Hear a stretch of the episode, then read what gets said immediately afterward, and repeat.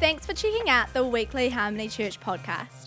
For more information and resources about Harmony Church or any of the Harmony events, check out the Harmony Church website or Harmony Church Facebook page today.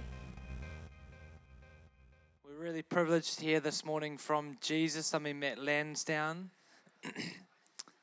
Many of us have been blessed to have had him here for the last, I think this is the third year in a row we've had you. And every time Matt has come, there's been aspects of his faith and his relationship with God that's really been imparted throughout our whole church and for those who have visited. So I really encourage you as he shares this morning, just know that he's 100% genuine. He's one of the most approachable and authentic men you'll ever meet, but he also lives with the standard of heaven surrounding him. And his testimonies are just amazing, but as you open your heart to receive from him, you also posture yourself to see the fruit in his life manifest in your life. So would you just stand to your feet with me and welcome Matt Lansdowne.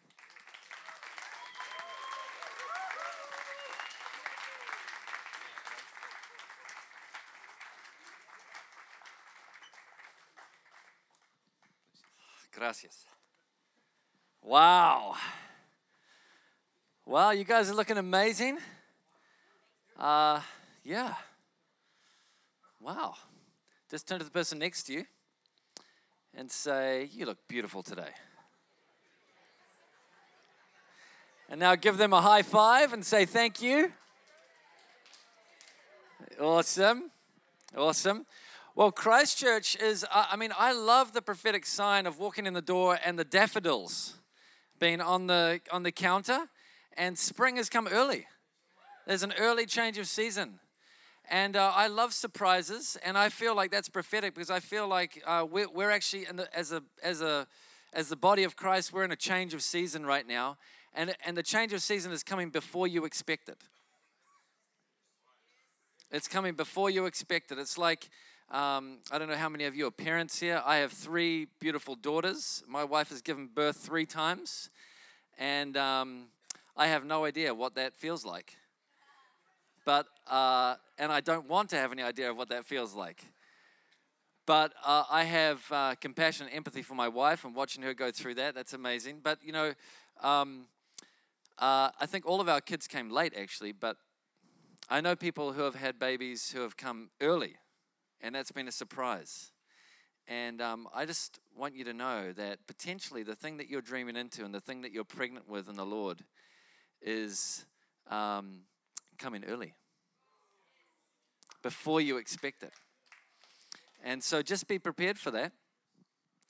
I've got something I want to share, but I just first of all want to say thanks for having me. You guys are amazing. This is, like Josh said, my third time here, and I have the honor of being able to travel to lots of different places and share the good news and just break off little pieces of my life to share with different people all over the world.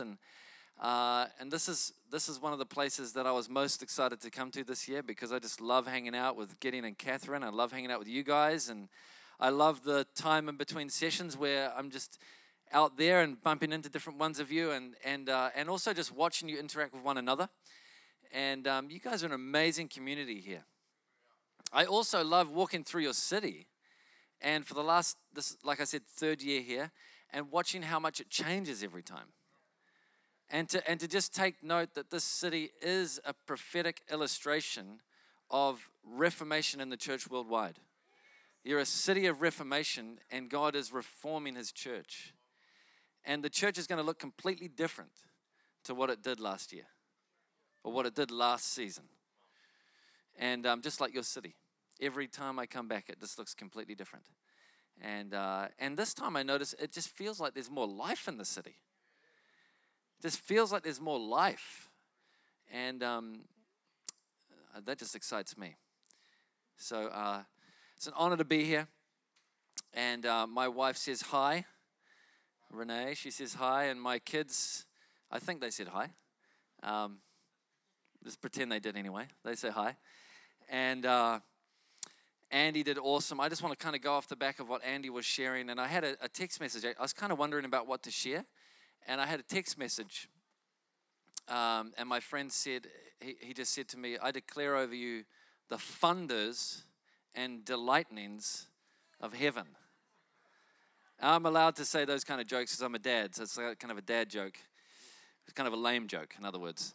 But the thunders and the delightnings of heaven, and I felt just a weight on that. I feel like God wants to release the thunders and delightnings of heaven this morning, and He wants to release fun and delight. And I just believe there's a key in the room that He wants to actually unlock you to enjoy Him on a wider spectrum and a deeper spectrum. To learn to enjoy Him in more of your life and to learn to enjoy Him in a deeper way. And so I want to speak into that, and we'll just see what happens, and it's going to be super fun. But I think I've probably shared this story before because it is a cool story, and it was a marker moment for me. So I like to share stories of beginning points. In other words, stories of where something was birthed on the inside of me that changed my life. And there's so many stories to share, but those stories have impartation. And so I was in Nebraska. And have you guys heard the Nebraska story? Oh, I can't believe I haven't shared that. Maybe as I start sharing it, you'll recognize it. But I was in Nebraska, and this was probably 9 years ago now, so it's not a recent story. But I was in Nebraska, and we were at this cowboy church. And I'm talking like a real cowboy church. Like, I'm talking the guy who I was staying with, I've forgotten his name now, but only a year before I came was the first time he had bought a car. Because for his whole life before that, all he had owned is a horse. And he literally would ride his horse from his farm to the pub, and like tie his horse up at the post outside the pub and go to the pub. And then ride his horse back home. Like, I'm talking like, and a cowboy hat with cowboy boots and spurs, like a real life cowboy. At breakfast time, he made eggs and, cowboy eggs. And he was like, "Do you want some chili?" And I was like, "Yeah, I like a little bit of chili." And so he put chili on his first, which I suppose is a cowboy thing to do. And you literally, I'm not even exaggerating this, you couldn't see the toast or the eggs. The chili flakes were so piled up that you literally, honestly, could not see the toast or the eggs. And then he passed me the chili, and I felt inferior. I felt like, "Oh man, way to belittle me, man. I'm not as cool as you. I'm just gonna have a few. Is it okay if I just have a few sprinkles?" And he kind of gave me this funny look, and I thought, "Okay, cool. I'll just eat my eggs over here." And anyway, the first meeting we did in this little cowboy town, walked in, and as we walk in the foyer, this lady runs up, and she's bawling her eyes out, and she's got this dog and this puppy, and this puppy has actually died, and it's her like pride and joy. She she's a pet lady. She loves her dogs, and her dog has died, and it's so dead that it's cold. So it hasn't just died, it's cold, and it's in rigor mortis, which means it's stiff. It's like unbendable. So, the tail is sticking out straight. It looks like it's been electrocuted, The tail is sticking out straight. And if it's sleeping, that's a weird way to sleep. And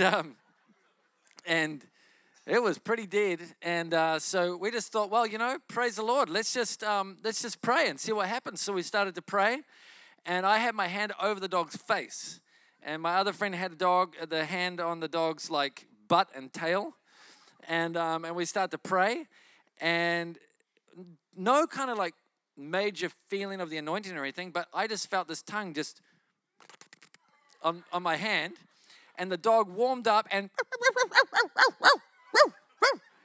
And just raised from the dead. So that was in the foyer. That was awesome. And I love that. I mean, I teach my kids, by the way, to raise the dead by practicing on bugs. Because we don't see dead people every day. I haven't seen that many dead people. But I've seen lots of dead bugs. I kill lots of bugs. I am a murderer of insects.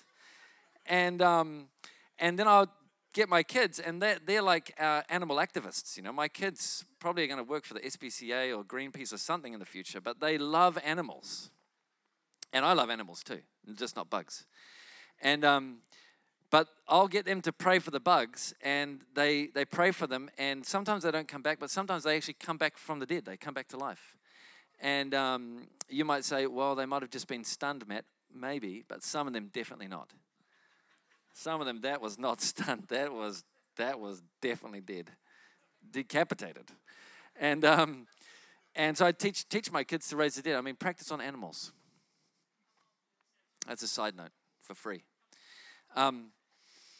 Anyway, so that was in the foyer in Nebraska, and then we walked into the meeting, and the associate leader had invited us to come and minister, but the senior leader was very suspicious. He said, listen, those guys can come if you want them to, talking to the associate leader, those Bethel guys, but I've heard stories about those Bethel guys, and I'm going to be in the meeting only to just make sure that the feather thing doesn't happen. And I'll just sit at the back, and you won't even know I'm here. You lead the meeting. I'm just going to sit in the back just to make sure that doesn't happen. And we didn't even know he was in the meeting, but he's sitting at the back, and his big concern was, I don't want those, signs and wonders showing up. I've heard the feathers, the angel feather thing. I mean, what a load of baloney, the angel feather thing. That's his mindset. So he's at the back, and he's like, cool, some miracles can happen, but God can go healing, but let's not let God go too far. And so he's at the back, and during the worship, he actually came up at the end of the worship, and he's like, he says, I've got to repent, and he's covered in feathers. And he says, since the worship started, they've been appearing in front of my face. I can't make that up. They've been appearing in front of my face, falling on my lap because he was sitting down. And I'm covered in feathers, and I don't see feathers anywhere else in the building. There's no feathers anywhere else in the building, just on his seat. That's pretty awesome. That's pretty awesome. And then another cool thing that happened on this particular, I'm just painting a picture of what kind of meeting it was. It was just an electric meeting. And there was another lady there, and we pointed at her. We said, there's someone here with metal in your throat, or in your neck, kind of back here on your neck. You've broken your neck, and you've had a metal plate as a word of knowledge. And she said, yep, that's me. I've got a metal plate in my throat. She points to her throat, and it's on the back of her neck, fusing her neck together. And so we just released the fire of God on her. And there were some people around her praying, and she starts to freak out because she can feel fire in her neck. And the people around her start freaking out because they can smell the smell of metal burning. Like metal, the smell of metal burning. They can smell that. It's a pretty distinct, they can smell that. She starts to freak out even more because she can taste it dripping down her throat. It's seeping into her throat and dripping down her throat as it melts out of her body, and she gets full movement back in her neck. She's got no metal back. The metal's completely dissolved into the rest of her body now in her digestive system. And she's completely healed. That's pretty cool. That's pretty cool. I mean, that's just a fun thing to see. I think, put that on your bucket list if it's not on your bucket list already. And I've told that story in many places and seen, as I've told that story, metal burn out of people's bodies in other places. It's been so fun, so fun. So that was what kind of meeting it was, but there was one particular point in the meeting that changed my life more than any of that stuff, even though that stuff was awesome. And it was during the worship, the feathers were falling on our friend at the back. And the presence of God, I just felt the presence of God. Now, whether you feel the presence of God or not, he's present. If you don't feel him, it doesn't mean he's far away. It just means you're not feeling him. But I started to feel the presence of God really strong. And to the point where my legs buckled out from underneath me, and I was on the floor doing what Andy called carpet time. For a little while, just on the front row there with my head kind of just about under the seat. And this weird thing happened to me, which hasn't happened since. This is the only time this has happened to me, where my eyes were closed, but it was as if my eyes opened even though they were closed. So I could see everything as if my eyes were open, but everything was a different color. It was kind of like Lord of the Rings when he puts the ring on and he can see everything, but everything's a different color, if you've seen that scene in the movie. And so I'm looking around the room and I can literally, my eyes are closed, but I can literally see everything kind of in a spirit format. I know that sounds weird, but that's just how it was. And I'm looking around and I can see people worshiping. I can see the band. I can see the different chairs. I can see the back door. And I look at the back door and all of a sudden, the back door flings open and this happy guy skips into the room. And I'm like, man, this guy is full of life. Like, this is joy on steroids. And he skips in and he's just like the freest person you've ever seen in your life. He just skips in and he's like, woohoo! And he skips up to the front. He sits on the seat next to me. And then he looked at me. And I noticed that I was looking at Jesus. And he didn't say anything to me. He just looked at me. He sat on the seat. I'm on the floor. He just looked at me. And you should see his eyes. Like, it is like the Niagara Falls of love are coming out of every pore of his face at the same. It's like an explosion of life and love coming out of every facet of his face. Every millimeter is holding within it a nuclear explosion of love. And it's just this, it's like pure life. And I noticed that the wrinkles in the corner of his eyes were deeper than most people's. It was like the Grand Canyon here. It was like he had been spending eternity just smiling and laughing. His face was so flooded with joy and so flooded with delight, and he looked so delighted to be with me. It was like, I can't even describe the look. It was like, he didn't even say anything, but it was like the joy on his face to be with me was humbling and empowering to the maximum degree on both levels. And then he skipped off. And I was like, whoa, wow. One look of that face. The Bible says that we see the glory of God in the face of Jesus Christ. 2 Corinthians 4:6. We see the glory of God in the face of Jesus Christ. And it also says, we behold his glory as in a mirror and are transformed into the same image from glory to glory, just as by the Spirit of the Lord. I'll tell you what, I saw the smile on his face and it put a smile on my face. I saw the strength and the life coming from his face and it caused strength and life to start to come from my face. Something changed on the inside of me that day when I saw his face and I saw the delight in his eyes to be with me. And I realized that this is true. Nehemiah 8:10, the joy of the Lord is your strength. And I realized that this is not true. Your joy is your strength. That's not true. What is true is his joy is your strength. The fact that you are his happy place. The fact that, Andy talked about Jesus' secret place in the Garden of Gethsemane, but you are his now secret place. You are his preferred space. You are his most happy spot. You are his favorite place to be. The fact that he doesn't just love you, but he loves to be with you. The fact that you are his absolute delight. You are your Father's happy thought. The fact that the smile is on his face because of you. That makes you feel invincible and makes you feel strong and makes you feel victorious. And that brings you into a reality of life that you can't experience without seeing his face. The joy of the Lord is your strength. Jesus is the happiest guy in the whole universe. The Bible says that he's anointed with the oil of joy more than all of his companions. In other words, if you were in Israel at the time or anywhere in the world at the time and you were wondering, hey, who is this Jesus guy? Because we don't have Facebook and Instagram and all that kind of stuff, or even emails, or even photographs. We don't even have photographs. So who is this Jesus guy? And you would probably, someone would say to you, just look for the happiest guy that skips the most. Just look for the guy with the biggest smile on his face. And when you see him, that'll probably be Jesus. He'll be the happiest amongst all of the people he's with. And the Bible says, if you've seen me, you've seen the Father. It also says you've been created in the image of God. So for you to be you means you have a big smile on your face most of the time. It means you live in an unshakable, indestructible joy that comes from an encounter with his face, an encounter with his love, an encounter with realizing that, oh my gosh, God, what an honor to be your great delight. God wants to release the thunderings and the delightnings of heaven. You are delighted in.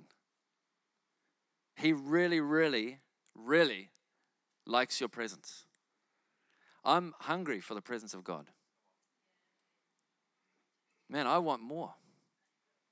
I want to experience more. I want to know him deeper. I want to understand him more. I've done things to communicate my hunger towards the Lord. I've done things to communicate to God, God, I'm hungry for more of you. I've done things like I've fasted and I've prayed and I've traveled the world and I've gone to different conferences, and maybe you're at this conference right now because of your hunger for more. And I've done things to say, God, yes, I say yes to more. God, I'm communicating to you that I want more. And when I say I want more, I don't want you to give me more because you've already given everything, but God, increase my capacity like the painting out the back. Increase my capacity to pull in what you've made available. I want more. And then I hear him say, I want you more. I say, God, I want you. I want you more, Matt. God, I'm hungry for your presence. I'm hungry for yours more, Matt. I'm hungrier for you, Matt, than you are for me. I love you more than you love me. I want you more than you want me. I refuse separation from you more than you refuse separation from me. He says to me, Matt, I don't believe in separation. I believe that separation is an illusion. I will never be separate from you because I can't stand it. You are my favorite place to be. I want to engage with you more, Matt. I'm hungry for more of your presence. He said, Matt, you fasted a few days, you've gone to a few conferences, you've traveled a few different countries, you've pursued me in this way and that way and the other way. You've centered your life around a pursuit of me, and that's awesome, and I love it, and thank you. But, I went to the cross. I gave my whole life to have you. And if the value of the thing is defined by how much someone is willing to pay for the thing, then this is true. You are worth more to God than even God is to himself. Now, I didn't say that. The cross says that. Which means he would rather die than live without you.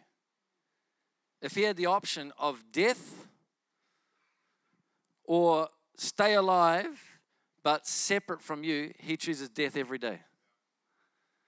Because, man, you're his favorite place. And, oh my gosh, to be with you puts a smile on his face. And it doesn't matter, by the way.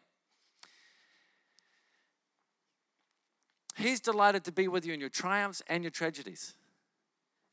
Now, he's not delighted in your tragedies, but it's his great honor and delight to be with you in them as you're going through them. And he wants to be with you when you're in that place of, man, I just want to celebrate. He's there to celebrate with you. He's proud of you from the beginning to the end.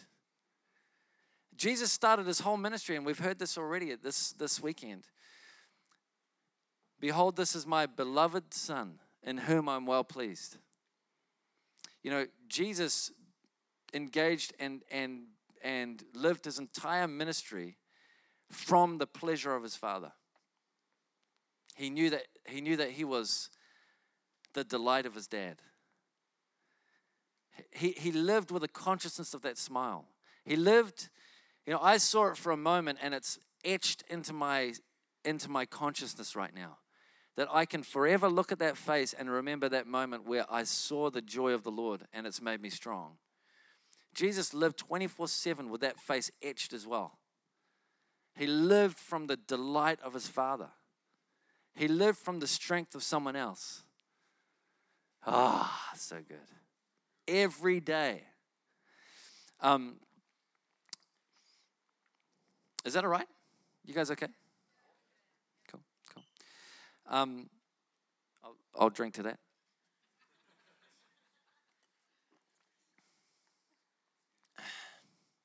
The more you interact with happiness, the more happy you become, by the way. The more you interact with joy, the more joyful you become. The more you see a smile, the more you'll have a smile. You can often tell how much someone has beheld the smile of God by how deep the wrinkles are in their own face. Because whatever you behold, you'll become. And the whole world is waiting to see a happy church. A church anointed with the oil of joy more than the world. And we see that as we engage with the face of God and agree and learn to acknowledge God. I surrender all of my own self-judgments and I let your smile judge me. I let the smile that you have on the cross judge me. The joy set before you, you endured the cross. I let that smile, that delight on your face, God, that is my judge.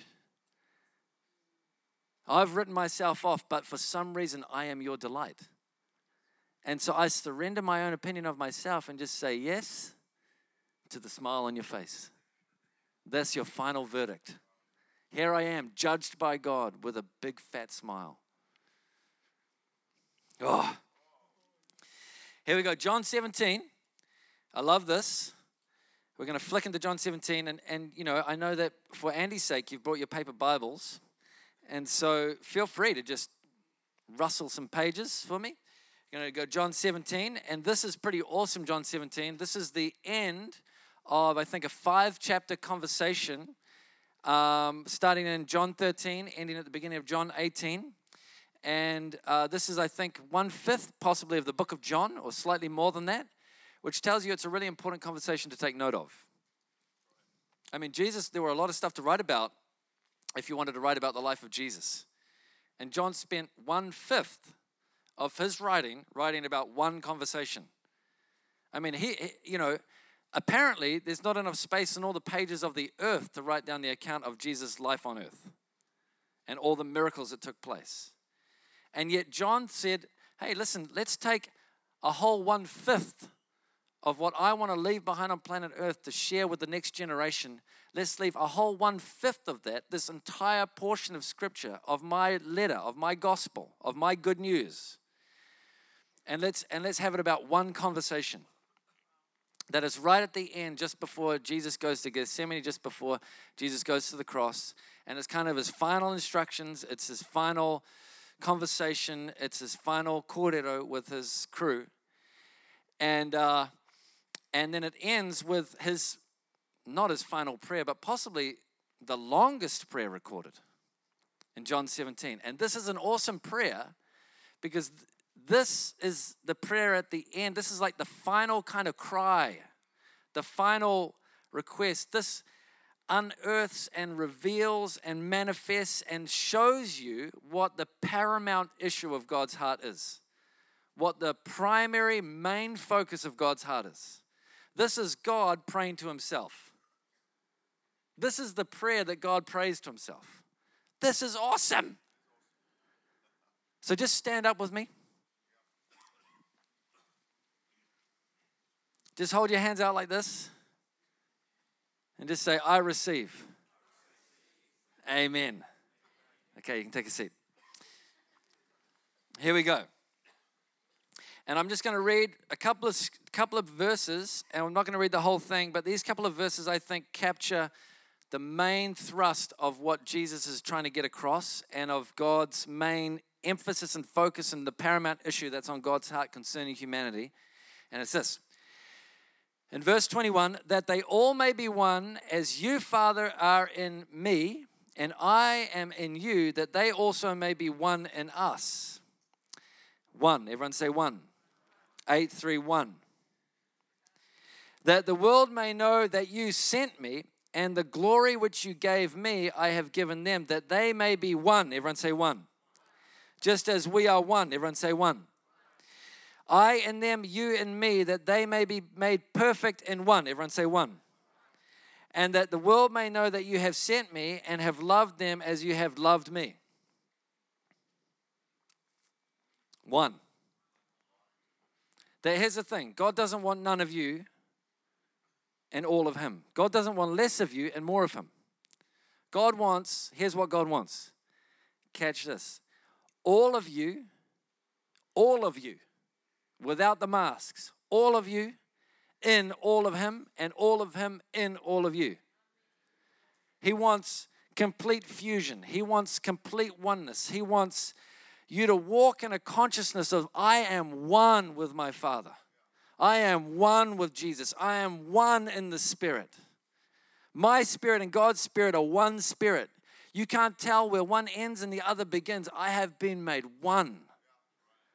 God has fused himself into me. The disciples asked Jesus how to pray, and they said, how do you pray? And Jesus said, pray like this, our Father who is in heaven, hallowed be your name, which literally can just be translated like this.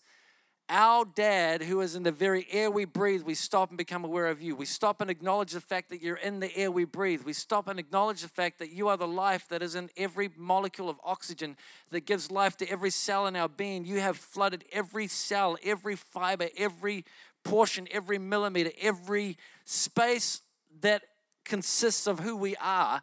You have filled all of us. We have been made one. There is no chance of separation. Separation is impossible. We have been fused together. We have become a different substance. In other words, a new creation. We are no longer over here as an old man and God is over here. We have now been made one in him. We're a new creation. We're a new breed. We're not mere humans anymore. We're Christians. This is amazing. This is incredible.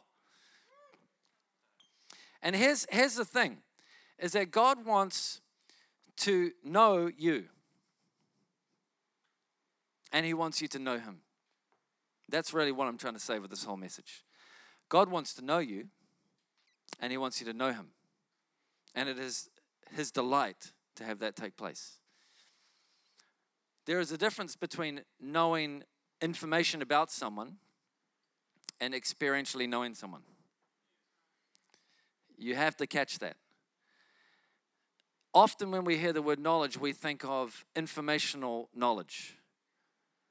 And I can know about anyone I choose to research. And God knows about every single person on the planet. In fact, God knows about every single person to the point that he's counted the amount of hairs on every person's head. And who gives a rip about that? Some more than others. But honestly, who has bothered to count? God has bothered to count not just one, but every head on the planet. I mean, that's how much God knows about you. He knows every detail. He knows every thought you've ever thought. He probably knows every thought you'll ever think. He knows everything about you, which does not mean that he knows you. You know that scripture where it says, depart from me? Remember that? Depart from me, not you never knew me. It's depart from me, I never knew you. It's not depart from me, I never knew everything about you, because he knows everything about you, which doesn't mean that he necessarily knows you. Because to know you requires your involvement. It requires your opening of your heart. It requires your consent. I mean, you could go somewhere there and call it a name. You can know someone without their consent and they call it something. And you get put in prison for that. But when you know someone in covenant, in agreement, in a mutual knowing, you know, I know my wife. And it's consensual. That's healthy. But it takes two people to agree. And here's what the Lord wants. He wants to know you by experience. He doesn't want to just know about you. He wants to experience you. And I love Christmas. I know that's a profound statement. I just want you to think about that for a second. I love Christmas. And, you know, sometimes I look at people when they wear the color red and it just reminds me of Christmas. And then when there's someone like right over here, there's someone with a red jacket and then a green right behind you. And I just think, perfect Christmas scene. And it just reminds me of Christmas. And it's funny the things that remind me of Christmas when it's nowhere near Christmas. But I think it's just because I'm so excited about Christmas. And the reason I'm excited about Christmas is because we get to celebrate the birth of Jesus, which is another way of saying we get to celebrate the incarnation. We get to celebrate the day that God became a human. The Word became flesh and dwelt amongst us, and we beheld His glory. We get to celebrate the day that God actually stepped into the format of humanity and became a human. And I think that is profound. I think the theology of the incarnation is one of the most profound things to think about that you could ever think about. Because it shows you this. It shows you a God who wants to know, who wants to understand. He doesn't want to just know about humans. He wants to know humanity. It's not okay for God to know. He is not satisfied with knowing from the outside in. He doesn't want to be the God that sits on the sideline and goes, hey, that looks like a fun game you're playing. That's not what kind of God He is. He's the God that wants to get on the field and play the game. He doesn't want to know it from the sideline. He wants to know it from the center of the field on every position on the field. He's the God of the incarnation. He's the God that became man. He's the God that became a baby. Now, God could have come in any way. Jesus could have come as a fully grown 33-year-old and just 1 week, bam, done. But He came as a baby. Imagine being Mary right now, talking to Jesus in heaven, saying, hey, you remember when I used to change your nappies? And then she like elbows, Gabriel, I've changed God's nappies. Have you? She changed the nappies of God. She taught God to speak, I was about to say English, to speak Hebrew. This is amazing. In other words, God actually positioned Himself within the limitations of what it means to be a human to experience the fullness of humanity in general. In other words, He knows what it's like to be a human. He knows what it's like to have to learn a language, to have to rely on your mum to change your nappies, to have to look after your brothers, to have to get a job. He understands all the mundaneness of human life. He understands what it's like to taste a horrible meal and then what it's like to taste an amazing meal. He can relate to that because He's experienced it. He understands it. When you have a crap meal and you're like, oh, that was horrible. You can say, Jesus, that was horrible. And Jesus says to you, man, I remember when I had a horrible meal too. He can actually relate. You can relate to God. You can know God in that experience because He's experienced it.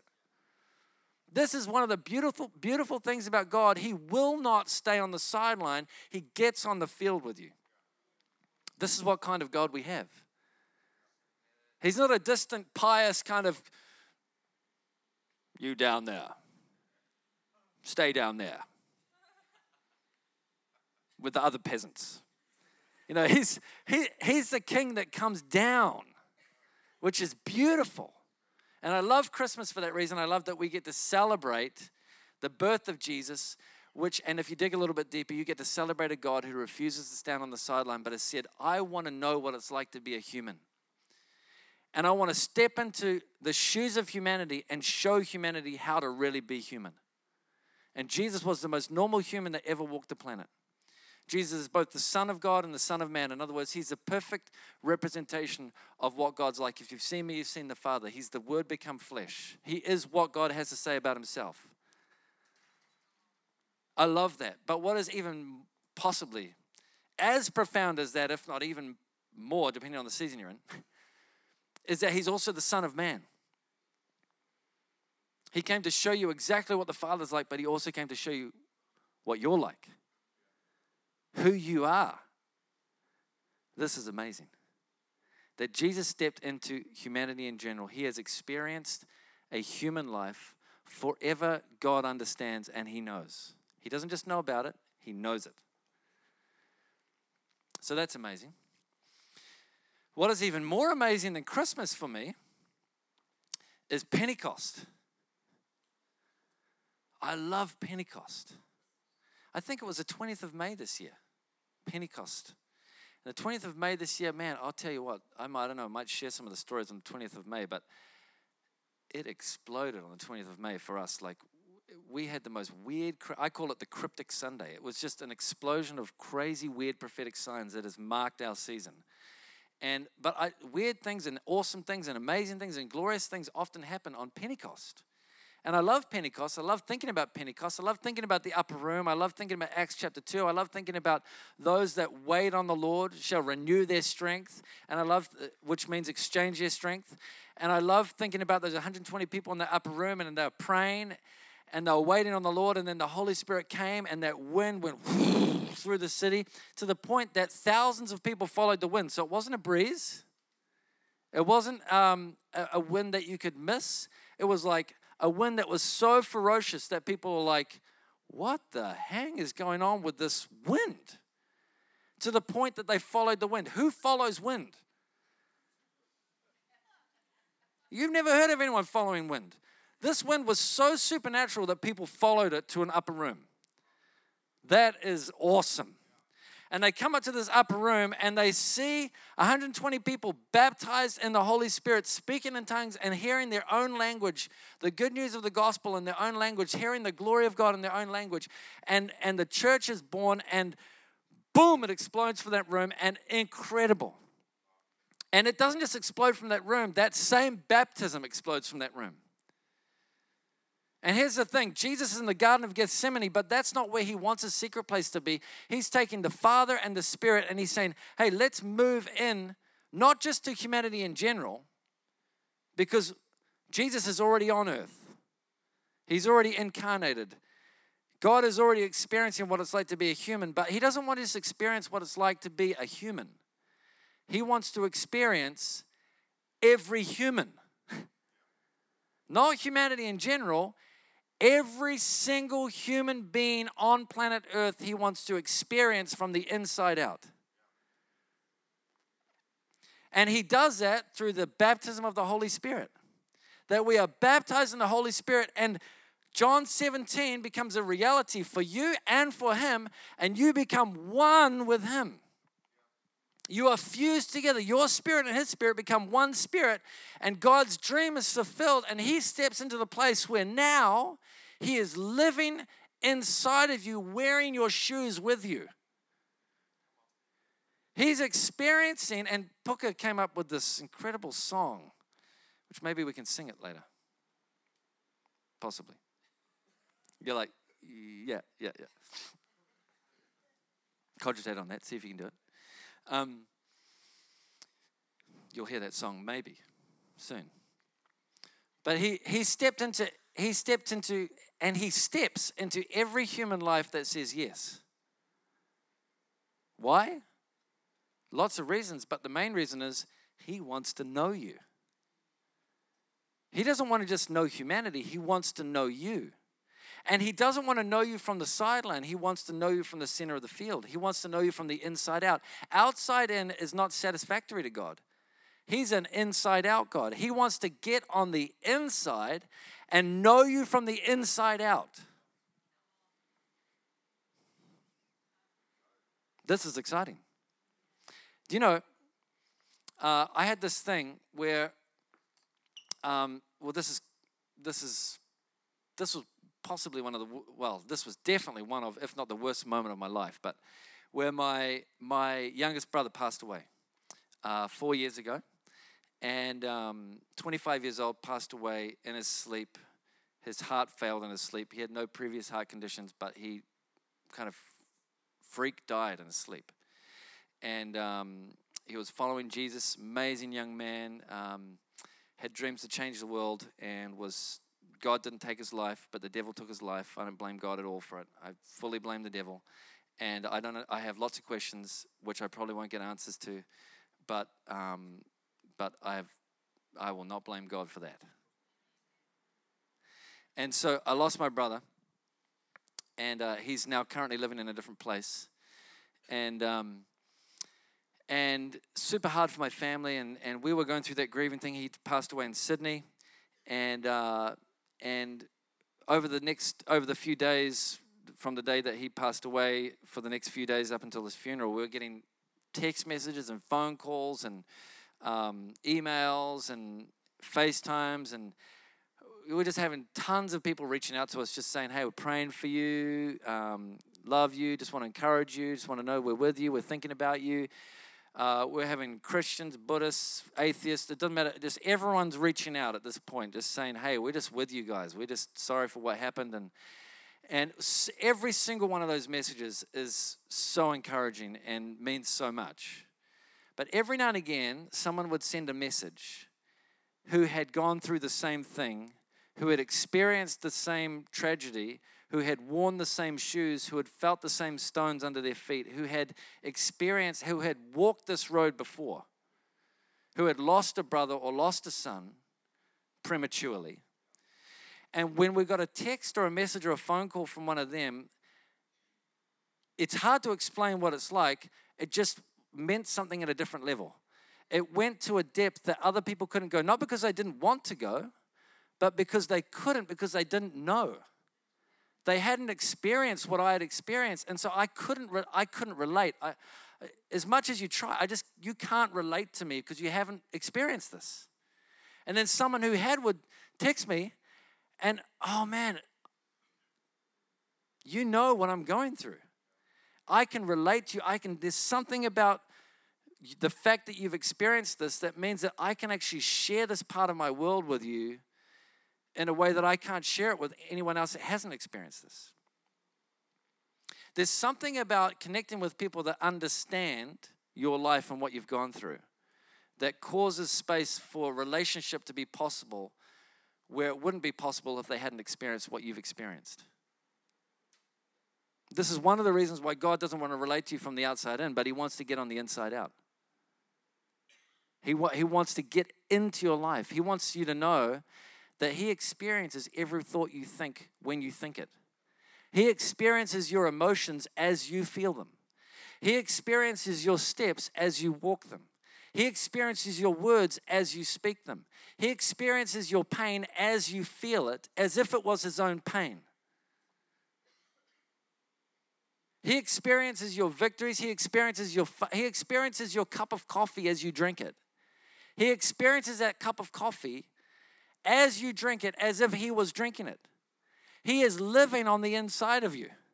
He understands you. He can relate to you, and he can relate to every aspect of your life. I love surfing.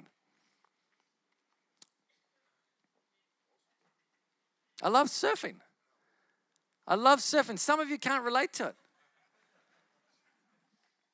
Siri's just saying hello to me. Be quiet, Siri. I love surfing, and there was a moment a little while ago where I was surfing at my favorite place to surf, and most of you won't be able to relate to me on this, but it was like a glassy sort of 4-foot day, a little bit over head high, peeling off this bar, this right-hander, and it was barreling like a tube, and it was this nice bowly wave, and I'm using surf language on purpose so that if you don't surf, you don't get what I'm talking about. And they were just peeling for maybe 200 meters, and it was 15 minutes from my house. I was surfing these waves with a friend just thinking, oh my gosh, this is like 15 minutes from my house. It's like world class. This is incredible. I was just having the time of my life, and I was with my friend Sean, and it was just an amazing day, just like the perfect day. And I get home, and I just want to share my joy. I just want to share my joy with people who I'm in relationship with. So my wife's there. This is the person who I'm closest with above every other person on the planet other than Jesus. And so I'm with my wife, and I'm like, babe. She's like, how was it? I'm like, babe, it was so freaking awesome. Oh, my gosh. Like, it was out the, like, you know, that it was just out the back there, just past the bar. I was breaking from about that point, and then it was just these big bottom turns, and then you were getting like probably 6 or 7 snaps on a wave, and it was just like, oh my, I got barreled like 10 times. It was amazing. It was so good, and just like, and, you know, and she's like, oh, cool. I'm like, no. Like, honestly, it's like that, you know. And I realized, like, only a surfer knows the feeling. She doesn't know what it's like to walk on water yet. And now she does. This was back when she did, but she's just started surfing.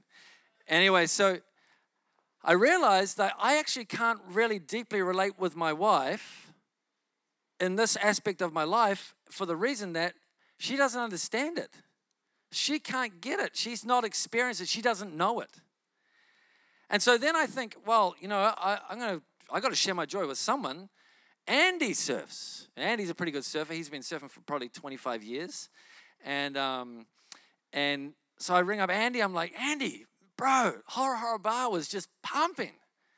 It's like, and he's like, what was it like, man? I'm like, you were taking off, like, you know, the spot just past the bar. Oh, yeah, I know the spot.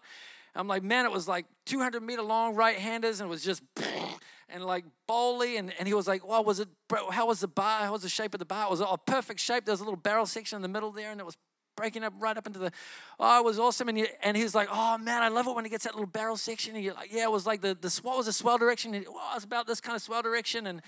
And he was like, oh, man, that's the perfect swell direction. I can't believe I didn't go, man. Oh, my gosh, if I could have come, man. Oh, well, let's go tomorrow morning and do it. You know, we're having this conversation, and I'm like, oh, I kind of can share my joy with Andy because he kind of gets me. He surfed at that place before.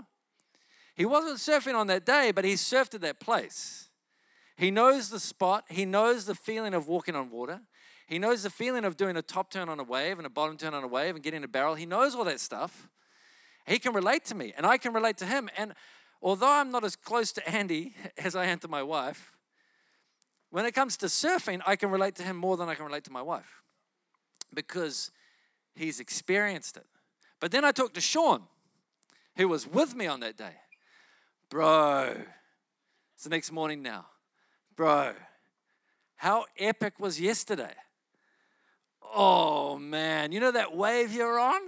Where, oh, man, that was so cool. Just the spray off the top of that wave. And, like, he's not relating to me from the outside in it, really. He's now, I was with you on the day watching you on those waves, and you were watching me on the waves. I was yelling out, woohoo, to you, and you were yelling out, woohoo, to me. We had a shared experience together. We weren't surfing on exactly the same waves, but we were sharing the same day and the same swell and the same sets. And I talked to Sean, I'm like, man, that was so cool. And remember when you like did that thing and oh, it was epic. And he's like, oh, man, that was the first time I landed one of those. That was cool. And, you know, and so now I'm sharing with Sean my depth of connection around that aspect of my life is deeper with Sean than it is with Andy or Renee. Because Andy, because he wasn't just, it's not that, it's not, Sean doesn't just surf, he surfed on that day. Okay, so I got Renee, doesn't get it. She wants to get it, she just doesn't get it. Andy gets it. Sean gets it more. And I'm finding, oh, there's so much joy in connecting with Sean over this. And then here, there's an even deeper place. Because Jesus was inside me. He surfed every wave I surfed from within me. He thought every thought of joy that I thought as I turned, every turn that I turned on every wave that I surfed, he did it from within me at the same time as I did it. He felt the feeling in his legs that I felt in my legs. He felt the exhilaration in his heart that I felt in my heart because he's made himself one with me to the point that he gets me and feels me and knows me. He deeply relates to me. There is not one aspect of my life since my baptism in the Holy Spirit that God hasn't experienced with me, from within me, which means that there is not one aspect of my life that I can't deeply share with God, which means that there is somebody that gets me. There's somebody that wants me. There's somebody that desires me. There's a place of acceptance that is so deep that he actually gets your every moment. He understands your depression, but he's not depressed. He understands your pain, and he holds your victory in the same hand. He is the God that raised Lazarus from the dead. You gotta love that story.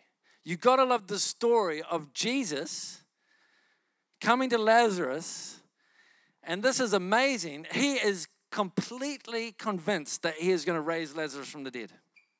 Isn't that awesome? He's like, someone said the dog was sleeping. Well, Jesus was like, Lazarus is sleeping.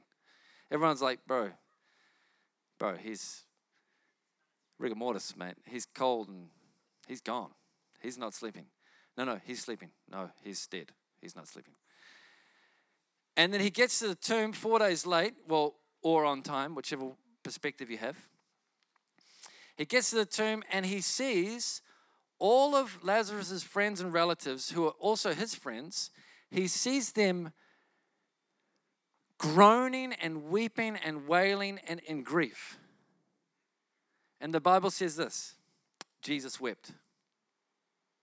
And then the next verse is, he groaned from deep within himself. In other words, he wasn't just a few tears running down his cheek. He was wailing with grief. He was overcome with groanings and deep pain as he saw the pain of the people. He's a God who has chosen to relate to us, who has chosen to experience our world with us, without letting it change who he is or the reality that he believes. This is amazing because you have to understand Jesus is groaning. If you've seen me, you've seen the Father. Jesus is groaning. He is wailing. He is weeping. He is upset in the context of, I'm about to raise Lazarus from the dead. What? Man, if I was Jesus, I wouldn't be crying. If I was Jesus, I'd be like, guys, look, hey, don't worry. Everything's going to be cool. Just have some faith, man. Just have some faith. Just chill out, man. Like this, I've told you he's only sleeping. Didn't you hear me? He's only sleeping. Dude, he's dead. No, he's sleeping. I'm about to raise him from the dead. Don't worry. Just hold on. That would be me. But no, that's not the way God is. God is the God that stands there in the context of, in 3 seconds or 2 minutes, I'm going to raise him from the dead. Your tears are about to turn into celebration. Your mourning is about to turn into joy. Your ash is about to be resurrected into beauty. Your day of doom is about to turn into a day of delight. You are about to experience the biggest victory of your life. This is about to be go from the worst day of your life to the best day of your life, and this is going to be so fun to watch. Oh my gosh. I can't hardly hold myself in. This is amazing. In that context, he is bawling his eyes out. He is weeping with those who weep. And then 2 minutes later, he raises him from the dead. And then he's celebrating with those who celebrate. He's the God who sees the end of the story and never loses sight of that. He's the God that can see around every corner that you can't see around. He's the God that knows the answers to all the questions that Matt has about why his younger brother left the earth early. He knows that when I find the answers to those questions, man, I'm going to have the biggest smile on my face. It's going to be incredible. Everything's going to make sense in the end. Everything is going to make sense in the end. But there are corners that I can't see around that God can see around. He sees the full circle. But he's the God that has joined himself to me and you in a way where, although he can see the final victory and he knows everything makes sense and he knows really there's maybe no reason to cry or be upset or be depressed or this or that or the other thing, or he knows that maybe it's just a lie that you're believing or this or that or a perspective change away, the depression that you're experiencing, all these things, you don't need to experience them, but he's not the God that just says, hey, just have faith, man. He's the God that comes down to you and says, hey, I'll experience this with you. You don't need to feel alone in this. You're not alone. I'm with you in this. He holds your pain in this hand, and he holds the end of your story in this hand.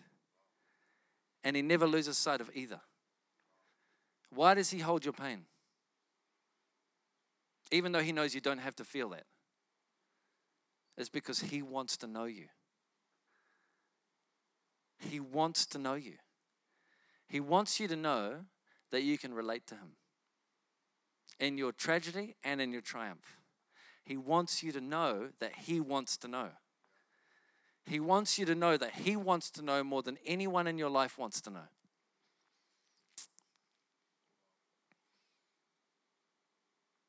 And he wants you to know, would you share your life with me? It's his delight. It's his delight to be with you when you're winning. It says when you win the soccer game, man, he's like, woohoo! When you become a nurse and you get registered, he's like, he is your biggest celebrator. He's like, oh my God, yes, so proud of my daughter. And he's telling all of his angel friends, hey, oh my gosh, look, woo! Oh, this is so good. And then when you're in pain, he's like, hey, man, I'm here. And he hates your pain, but it is his delight to be with you. He wouldn't want to be anywhere else. You're not a burden to him. He's just delighted to be with you.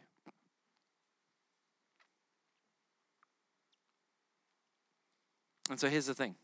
I said I want to release the thunderings and the delightnings of heaven. Here's the thing. I just want you to see the smile on his face. And I want you to know that there are no boundaries that he doesn't cross. Or there are no aspects of your life where he says, hey, when you go there, I just stay here. He wants you to know, like when you're doing the dishes, he's excited to be with you. You don't have to just engage with God in the worship session. The dishes is a great place to connect with God. Your boring work meeting could become so exciting if you just realize that God's in you in that meeting. He's feeling that. God knows what it's like to feel bored because he knows what it's like to feel your boredom. But he could change your boredom into extreme excitement if you could acknowledge his presence in your boredom. You know, when you acknowledge his presence, he takes your Lazarus, who's dead, and turns him into a Lazarus that's alive. He takes your death and turns it into resurrection. There's something about the presence of Jesus, and here's what I just want to say, is that he wants you. You are wanted. He gave his whole life to have you. And he doesn't want, and I want to just, I don't know if I'm capturing this really thoroughly enough, but he wants to break down all the different dividing walls. There is no kind of dualism. There's no kind of sacred and secular. There's sacred, holy things that we do that God likes to be a part of, and then there's other things we do like surfing that he's like, oh, you know, that's kind of less than. You know, God loves surfing. Because I love surfing. That's why he loves surfing. It's the same way I love Barbie dolls. You're like, what? I know you're growing your hair long, but hey, what's going on? Like, now, would I naturally choose to enjoy playing with Barbie dolls? No way. If it was up to me, mate, that's the last toy I would pick. But I happen to have 3 daughters, and it's my joy to connect with my daughters. And I don't really like Barbie dolls, but I love playing with my daughters, and they love playing with Barbie dolls. So I have grown to like playing with Barbie dolls because it's an excuse for me to be in my daughter's world. Maybe God wouldn't have picked surfing, although I think he probably did. Maybe God wouldn't have picked surfing naturally, but his son picked surfing. And so he loves surfing. He loves being with me when I surf. There's no place that God's not like, hey, this is really awesome, 10 out of 10 when you're doing this, and this is kind of, I'll tolerate you doing this. Okay, yeah, you can go for a surf. He's like, no, I'm stoked to come for a surf with you. What about when you go to the movies? Oh, you know, that's not the most holy thing to do. Man, it is kind of. Because the Holy Spirit comes with you, which makes it holy. Whatever you touch becomes holy. If you do it with him, you bring holy ground. You are the holy ground. You're not. It's not the ground you're standing on that's holy. You are the holy ground. Everywhere you go, you make that place holy if you can acknowledge his presence in that place. Your whole life is holy. Your whole life is set apart, not because you set it apart, but because he set it apart. It's because he chose you. You've been chosen. You've been chosen. You've been chosen. Not because God was like, I suppose because I wrote it in my book. I suppose I've got to choose these guys. I'm sort of bound to choose them now. All right, let's do it then. That's not what he's like. He's like, he chose you from his joy and delight. Anyway, pretty cool if you ask me. The joy of the Lord is your strength. Here's what I want to do is I just want to pray for you. And maybe, Pooks, can you jump on the guitar? Or could you play the guitar?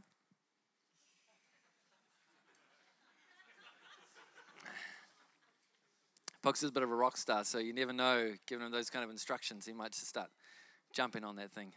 And it's not his. So...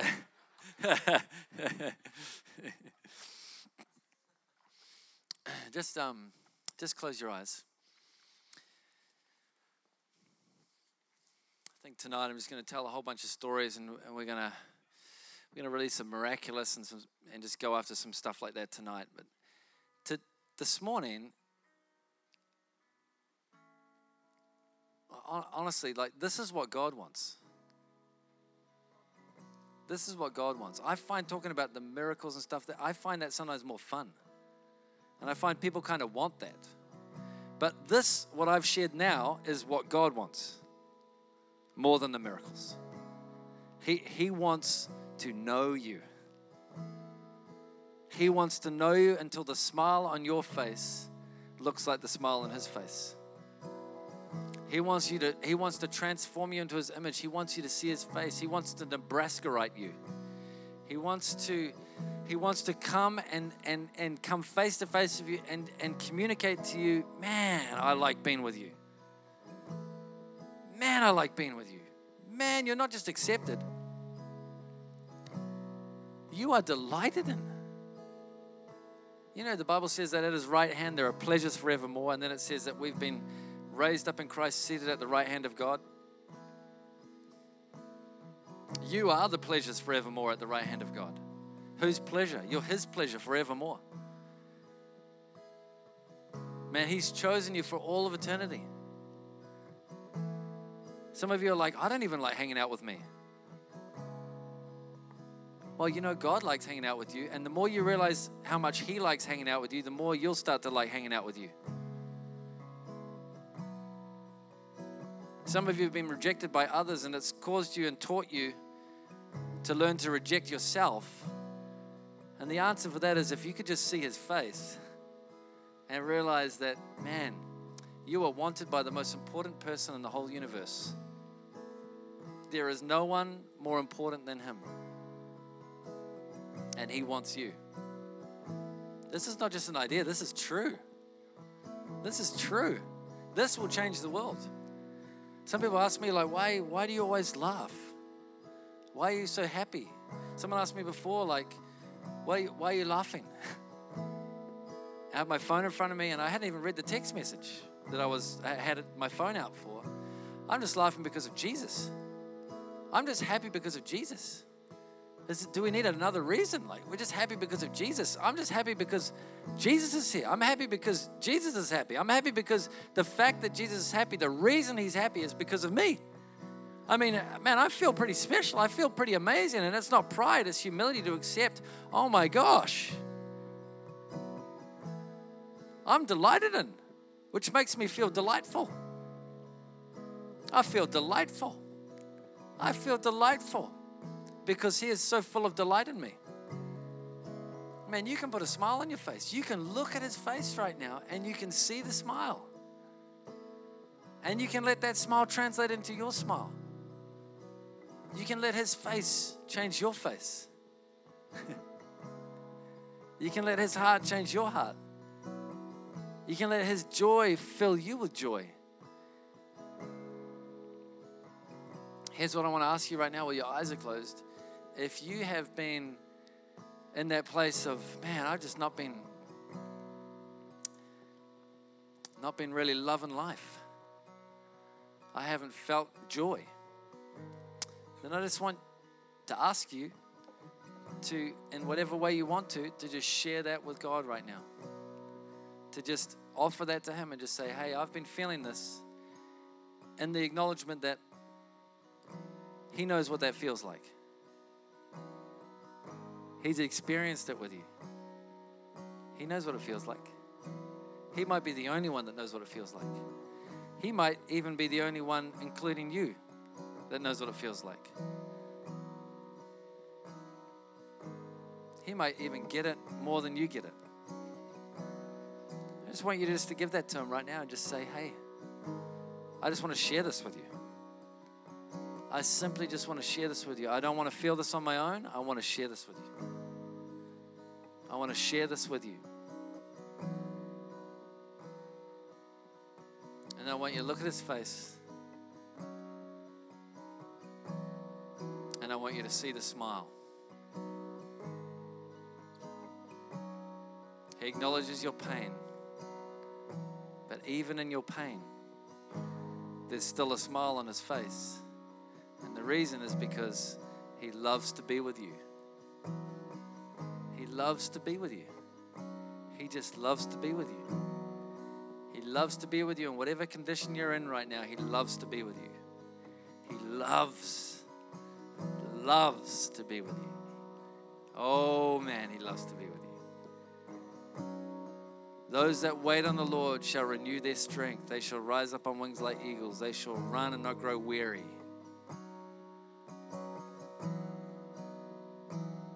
Those that wait on the Lord shall exchange their strength with him.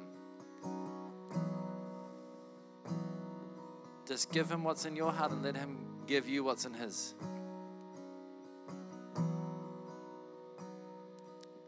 Just in your heart, just pray this prayer. Just say, God, show me your smile. Show me your delight. Show me your delight. Show me your delight. Show me your delight. Show me your delight, God. Show me your delight. Show me your delight. Show me your face.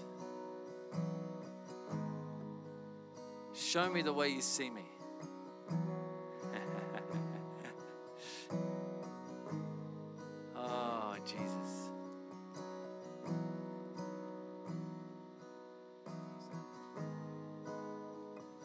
Pooks is just going to sing this song over you to finish.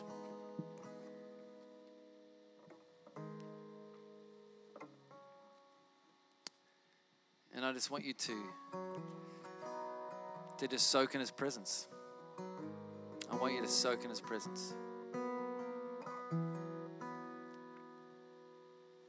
I want you to take a moment and let your heart expect to see his face.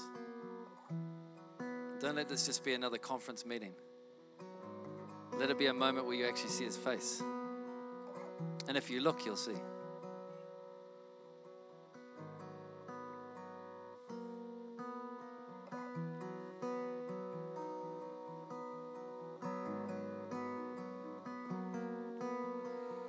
Union can never be broken. It's a promise that you have spoken, that you have never forsaken me. Union can never be broken. It's a promise that you have spoken, and you have never forsaken me. Union can never be broken. It's a promise that you have spoken, and you have never forsaken me. Union can never be broken. It's the promise that you have spoken, and you have never forsaken me. You've never forsaken me.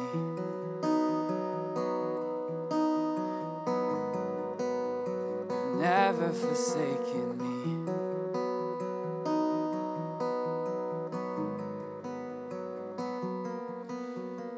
Walked the road I've walked. You felt the stones on your feet, and you're closer than I thought.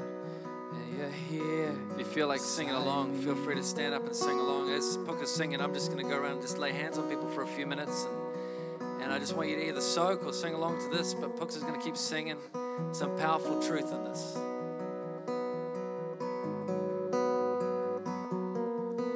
Because you've walked the road I've walked, and you felt the stones on your feet.